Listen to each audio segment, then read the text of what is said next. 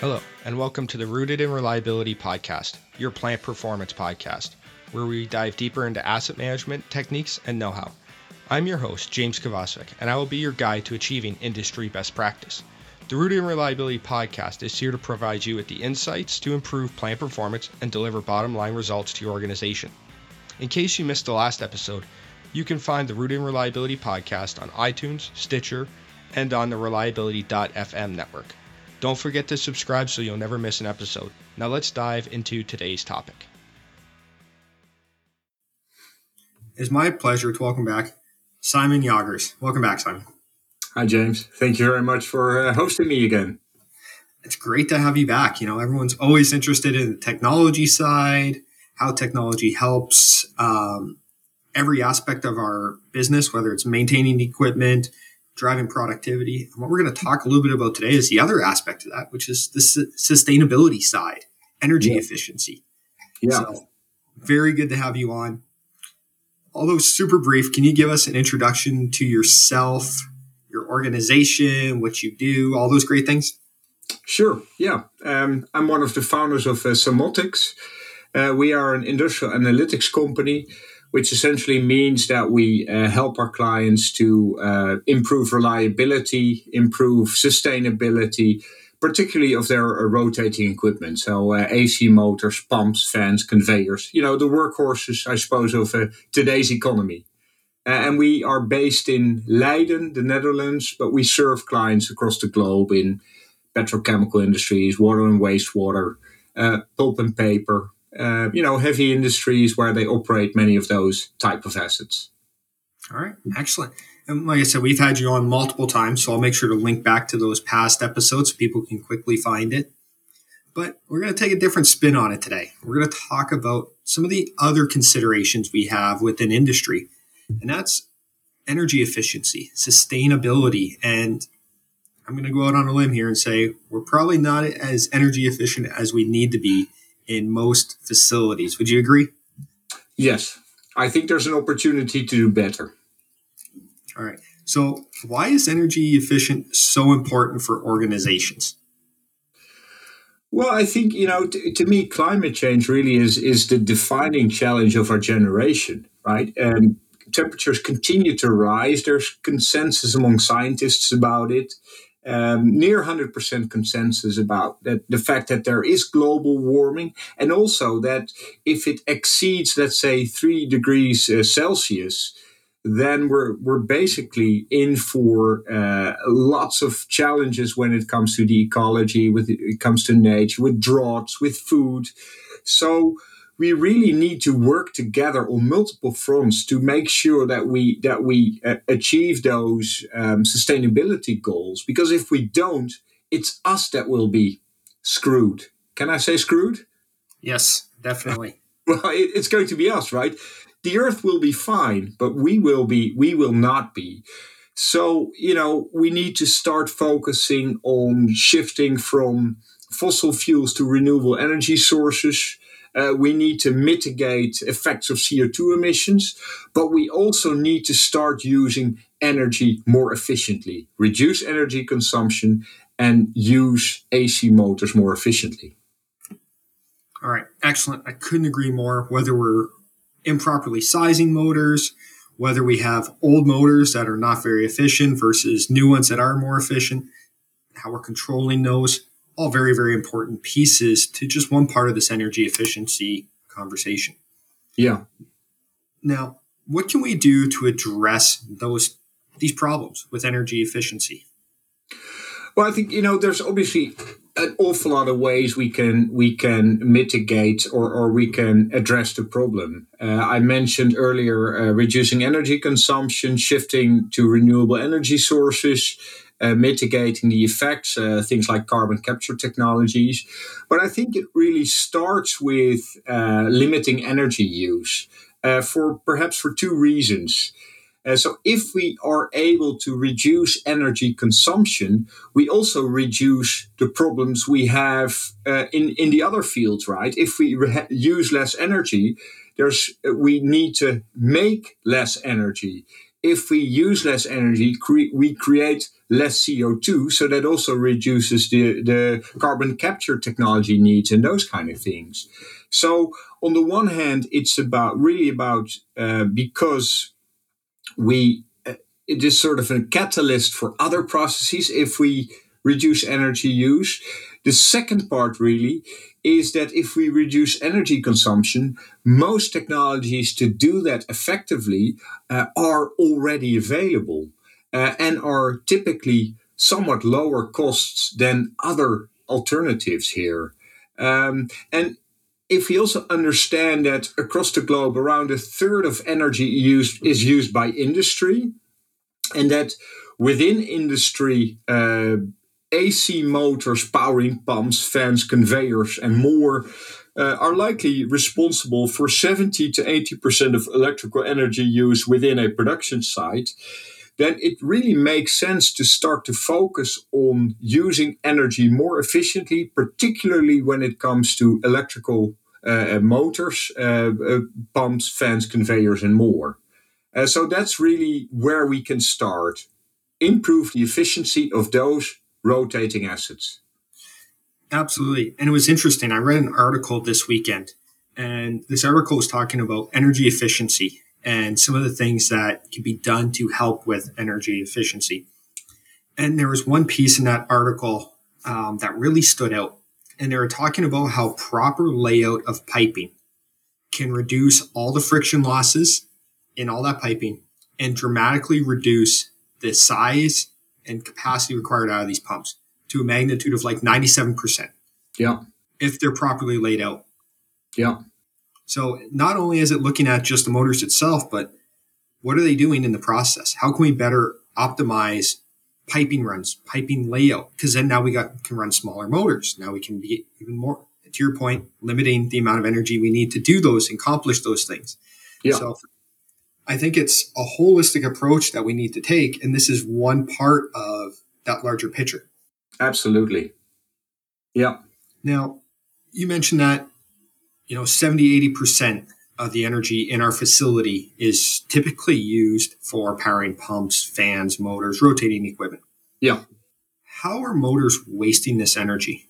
When we look at our own data, first of all, we see that a typical piece of rotating equipment, uh, let's say a pump, is can be can be twenty to forty percent more energy efficiently, right? So it's it is significant the energy savings potential, and that is because um, in most cases we see, see three things contributing to energy losses.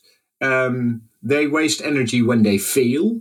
Uh, for instance, if you have a bearing problem, your motor will run with that bearing problem for months on end before it comes to a halt, right? So if you let it run with that mechanical problem, it will waste energy all the while until you um, solve the issue. So, um, mechanical or electrical issues contribute to energy losses. And the, the, the way to do that is to detect them early. Another way to look at it is to look at uh, how they're being used sometimes inefficiently. Uh, and I think a, a, great example of that is a conveyor system that is um, that is uh, moving, uh, typically moving, you know, product across a production line that is not loaded, that is not moving any product, but is still running, right? So detecting that your conveyor is running without moving a load is another example of how sometimes assets are being used inefficiently. Um, and a third reason for energy losses is over undersizing. Uh, think, for instance, of a, a, a, motor is typically most efficient at 70 to 80% load. If you go higher, it will become somewhat less efficient. If you go lower, that same thing happens.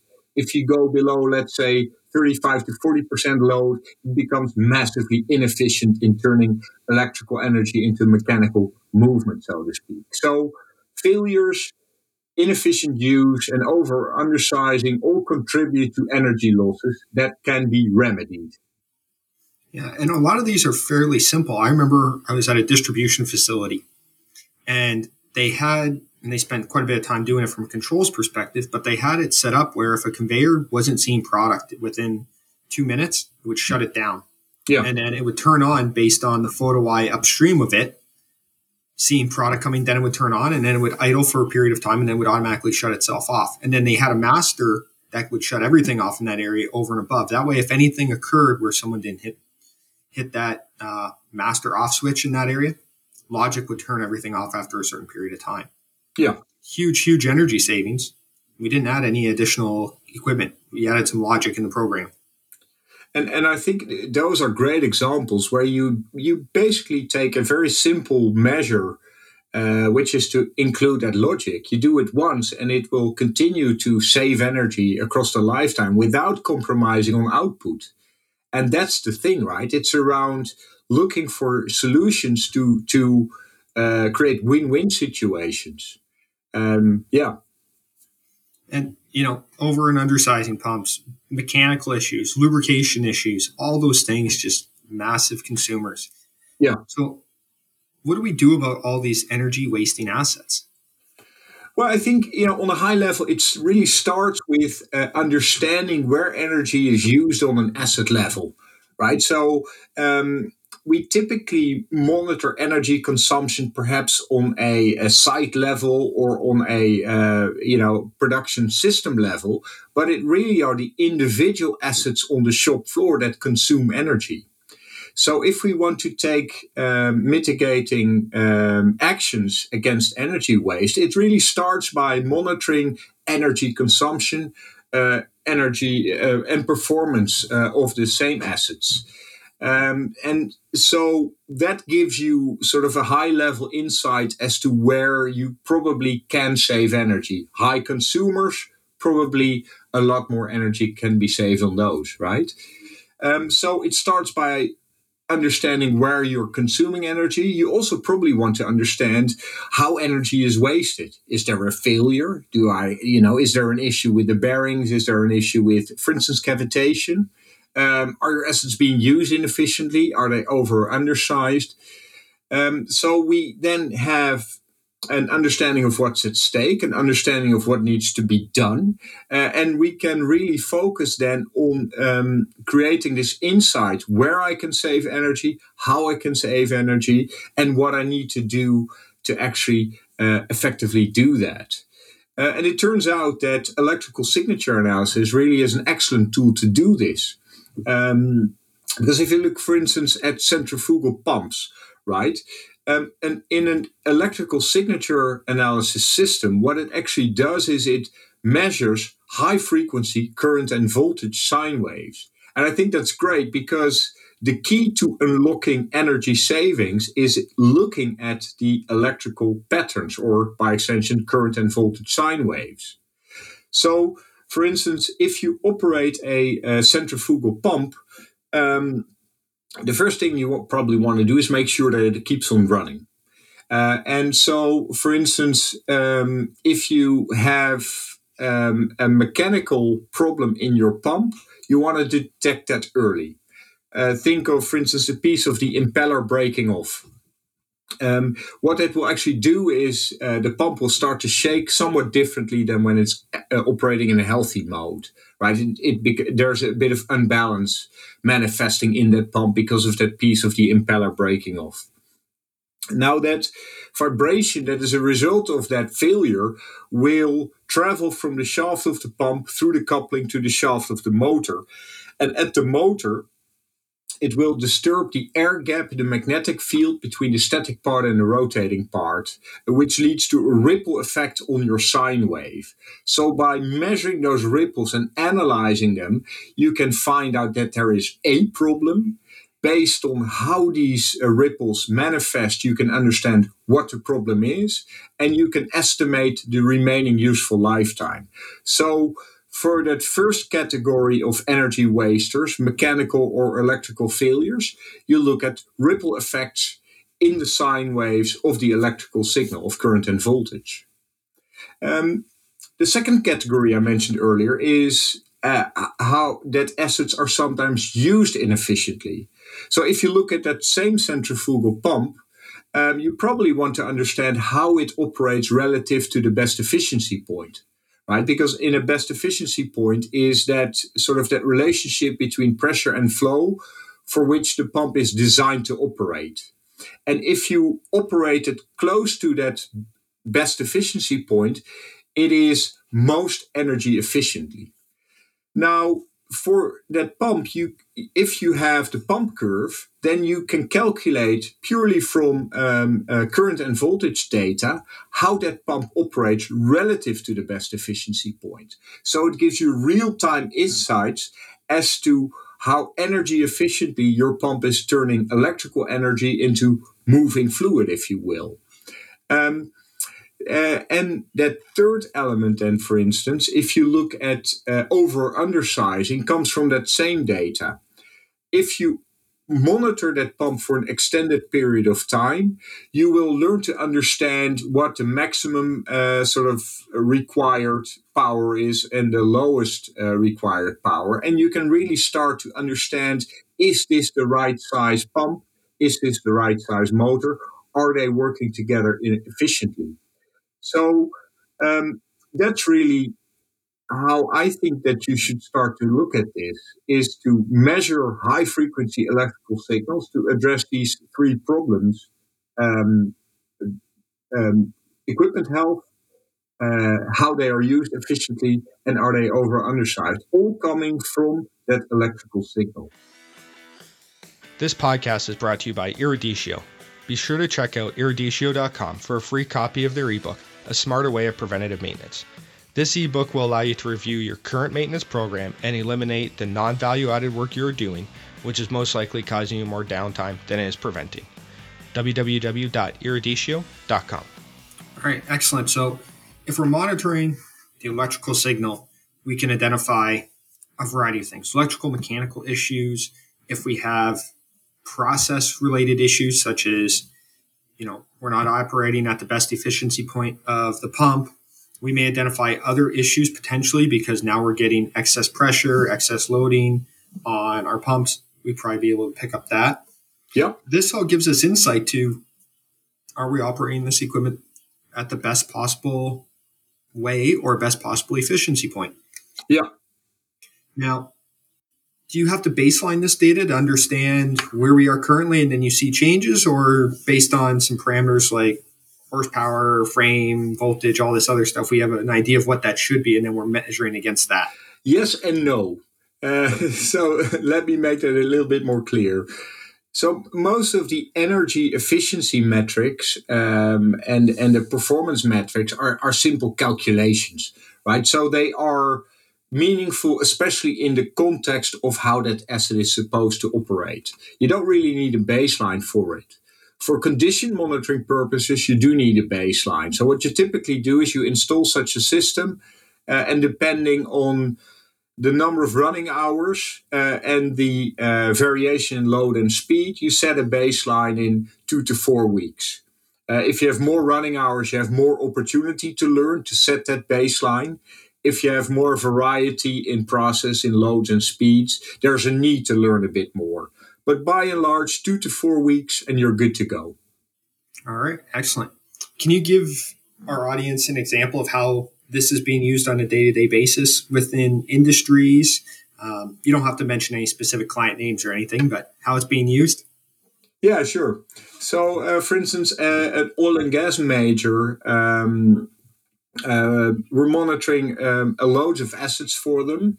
And then every month uh, we send out a report with the highest energy consumers, with assets that have, you know, uh, based on the data, the biggest opportunities to save energy.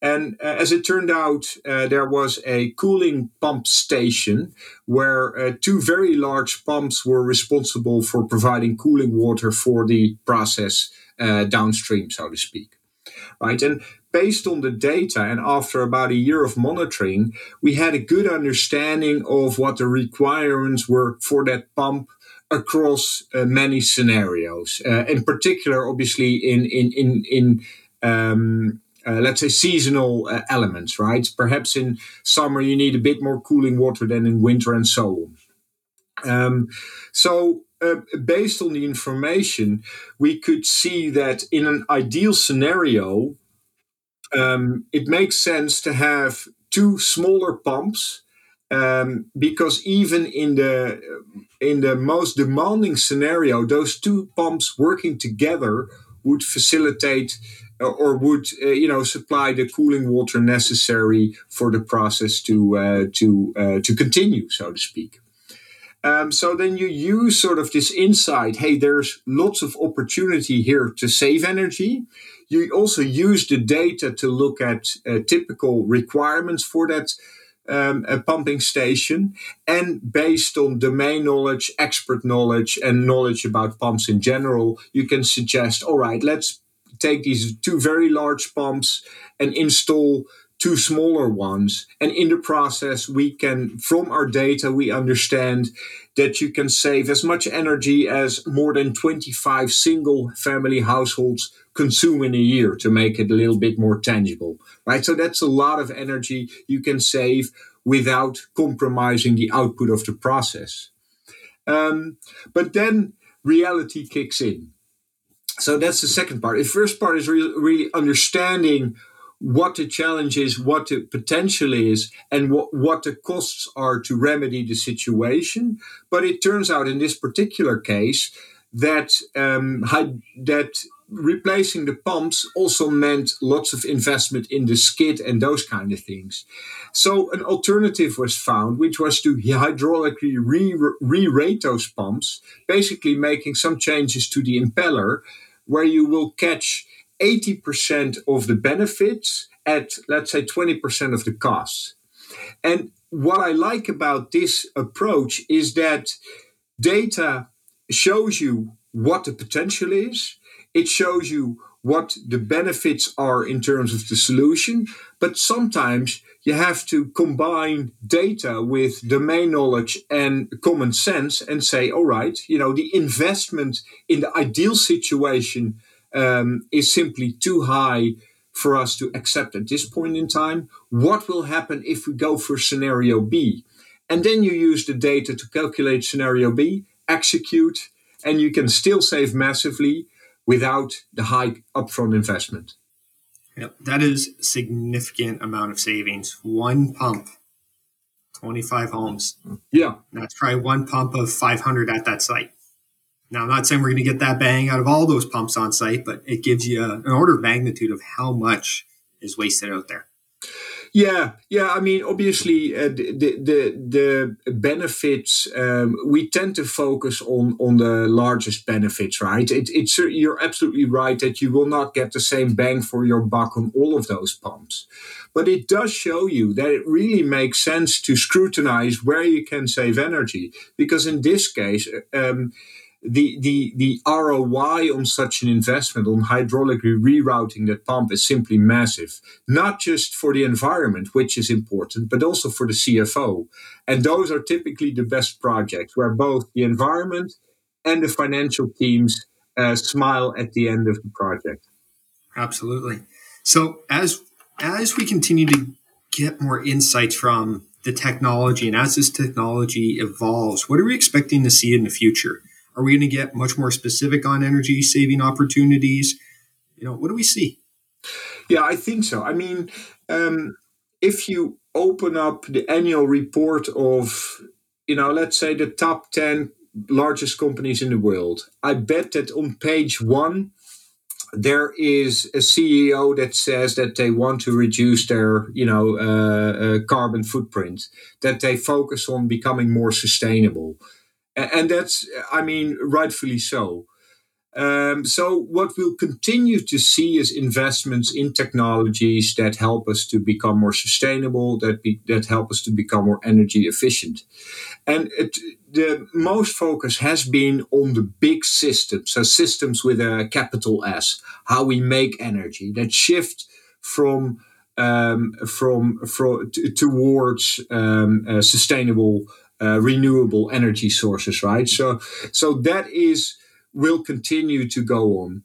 I would suggest that on the shop floor level, again, where all of those assets operate that ultimately consume the energies, we'll see investments in monitoring technologies moving forward. Um, I think um,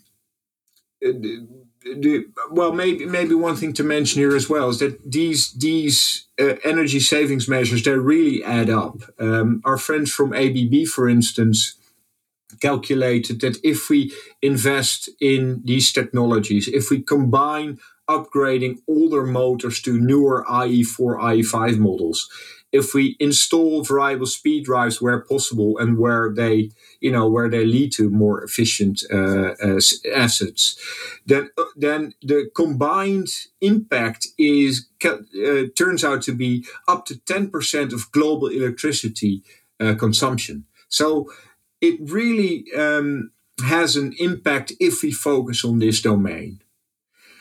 Now um, I think that domain is um, seeing integration as a as a next step. Um, on the software side, we're seeing that these insights are being integrated into backend systems. Uh, it becomes easier to extract data from various sources. It becomes easier to turn that data into information about where and how you can save energy.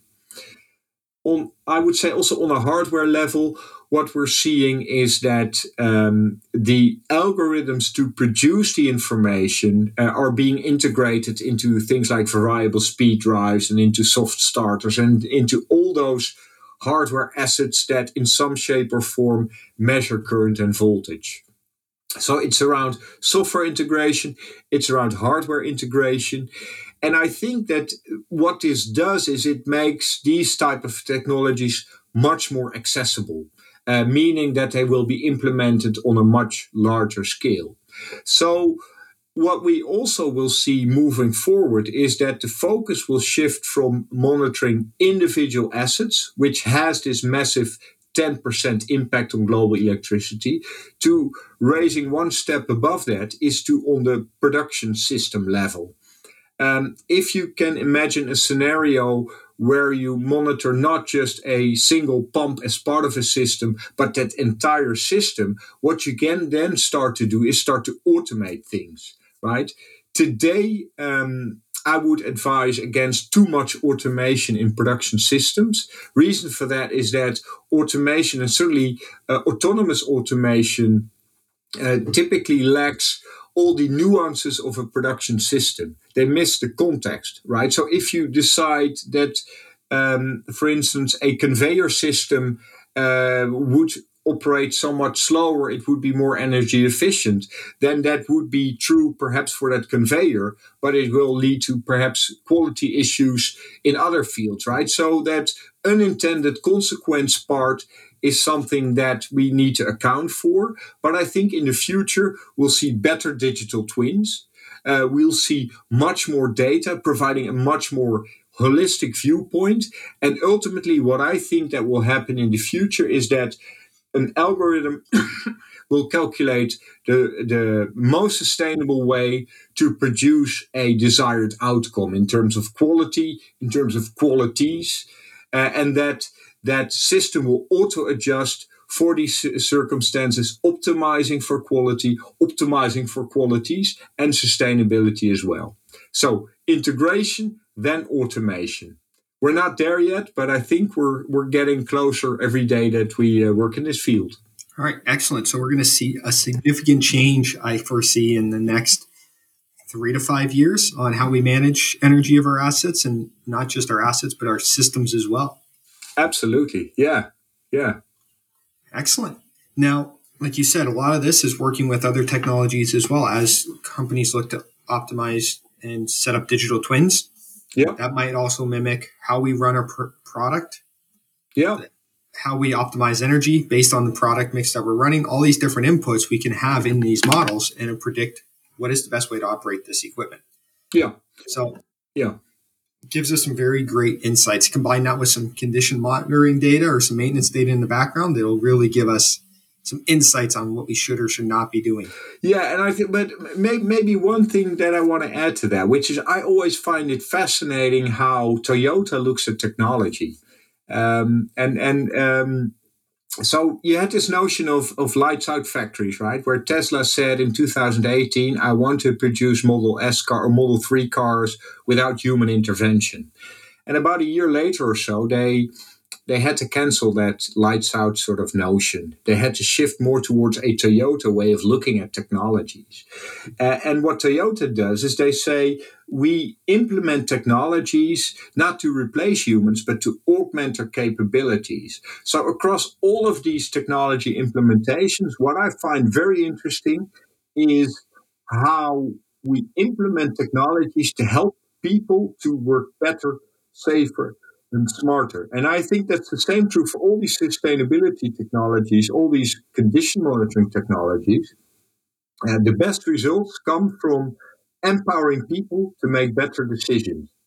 So that's why I caution against automa- oh, too much automation, because the, the supercomputer uh, above our shoulders, uh, combined with expert knowledge, combined with uh, you know simple experience, is probably the most powerful tool out there. And that's an interesting field. Absolutely. Well, Simon, I want to thank you for taking the time to provide some insights to energy efficiency, how we can tackle some of those challenges with electrical signature analysis and monitoring our electrical assets. Uh, definitely provide some other insights that people may not have been thinking of, right? If you think of monitoring electrical signature signatures with um, condition based maintenance, identifying mechanical defects, but maybe don't have that linkage to how we become more sustainable as well. So, definitely want to thank you for providing that insight. Where can people find out more about you, the technologies, all those great things that you guys have going on? Well, we're online. Our website is uh, samotics.com. So S A M O T I C S.com. Uh, we're quite active on LinkedIn uh, on our on our company page where we share cases, where we share uh, client stories and those kind of things. Uh, and people are always welcome to uh, to send me a note. I love to talk about technology. Um, so uh, you know, just email me Simon Jagers, Simon S I M O N J A G E R S at samotics.com. All right, excellent. I will include links to all those in the show notes as well as your past episodes so people can easily find you and get in touch with you. Thank you very much. Want, want to thank you once again for taking the time today. I truly appreciate it. I truly appreciate uh, you for uh, asking me uh, back, uh, James. Uh, uh, I hope we can do this some other time. Absolutely. All right. I would like to thank you for listening and remind you that you can always find out more on maintenance, reliability, and asset management at www.eruditio.com and by following our blog. The Rooted in Reliability podcast is a proud member of the Reliability.fm network. I'd like to ask you to please rate and review this podcast on iTunes or Stitcher. It ensures the podcast stays relevant and is easy to find by like minded professionals. It is only with your ratings and reviews that the Rooted in Reliability podcast can continue to grow. I thank you for providing this small but critical support. We'll see you next week when we dive into another burning topic with Rooted in Reliability, your plant performance podcast.